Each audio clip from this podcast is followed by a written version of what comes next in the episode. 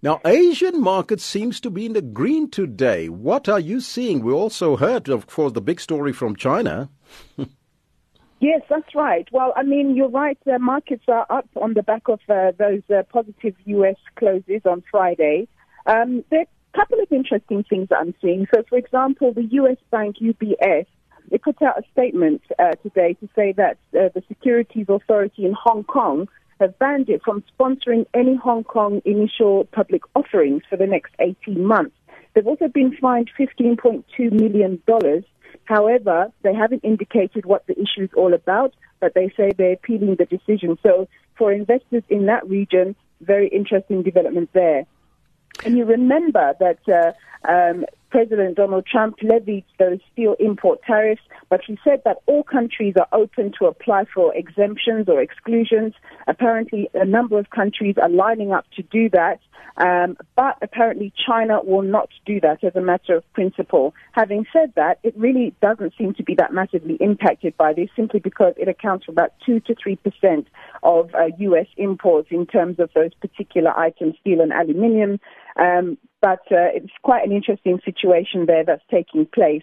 And of course, the reason why Asian markets are up, it's all about that U.S. non-farm payroll number coming up um, much more than expected. The expectation was that 200,000 jobs would be created, but in fact 313 were created.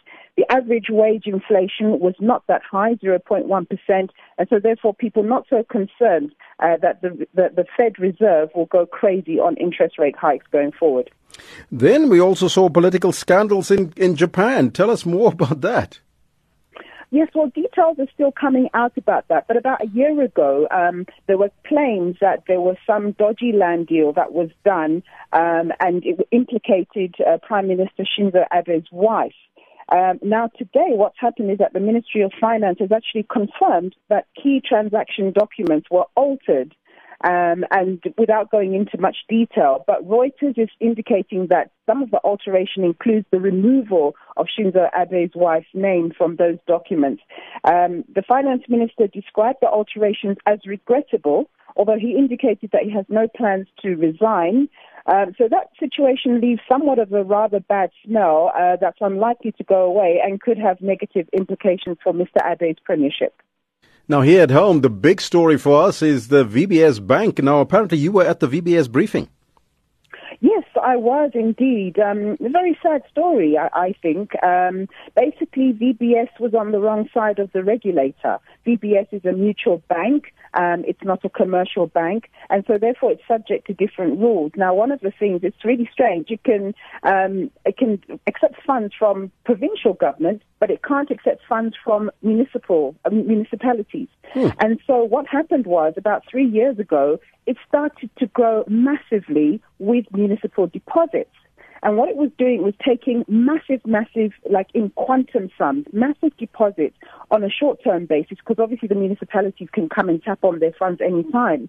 But at the same time, it was now extending loans, you know, to rural uh, farmers and so on for maybe 20 years, extending loans for long periods of time. So now what happened is that when people came knocking on their door for their funds, they didn't have enough money in the kitty to pay out. And so they were not able to honor some of the payments through the national payment system. And the Reserve Bank had to step in uh, to say, hey, what's going on? Although they say they've been engaging the company for quite some time, saying that their business model was quite risky. Um, it sounds like they had a fantastic business uh, proposition and they were doing great things in the rural areas, but they didn't tick off that regulatory box. Hmm. Also at home, there's Chinese foreign direct investment in South Africa's oil sector. Tell us more. Yes, uh, that's correct. So the Competition Tribunal has now approved um, Chinese oil company Sinopec uh, buying the second largest oil company in South Africa, that being Chevron SA. It comes with conditions, um, and uh, uh, the Sinopec has agreed that they will adhere to those conditions. However, there is an empowerment group in South Africa backed by Swiss-based Glencore that could outbid them. So that could be a spanner in the works for them. But assuming everything goes ahead, um, some of the conditions include um, Sinopec having to revamp um, the Chevron uh, Cape Town refinery. Establishing a 250 15 million development fund to support uh, uh, small black-owned suppliers while maintaining, if not boosting, local procurement, especially from black business, and that Sinopec must set its regional uh, set up its regional headquarters in South Africa not too onerous, I'd say. But I say uh, that this deal shows us yet again that uh, China is very much interested in South Africa and the border continent.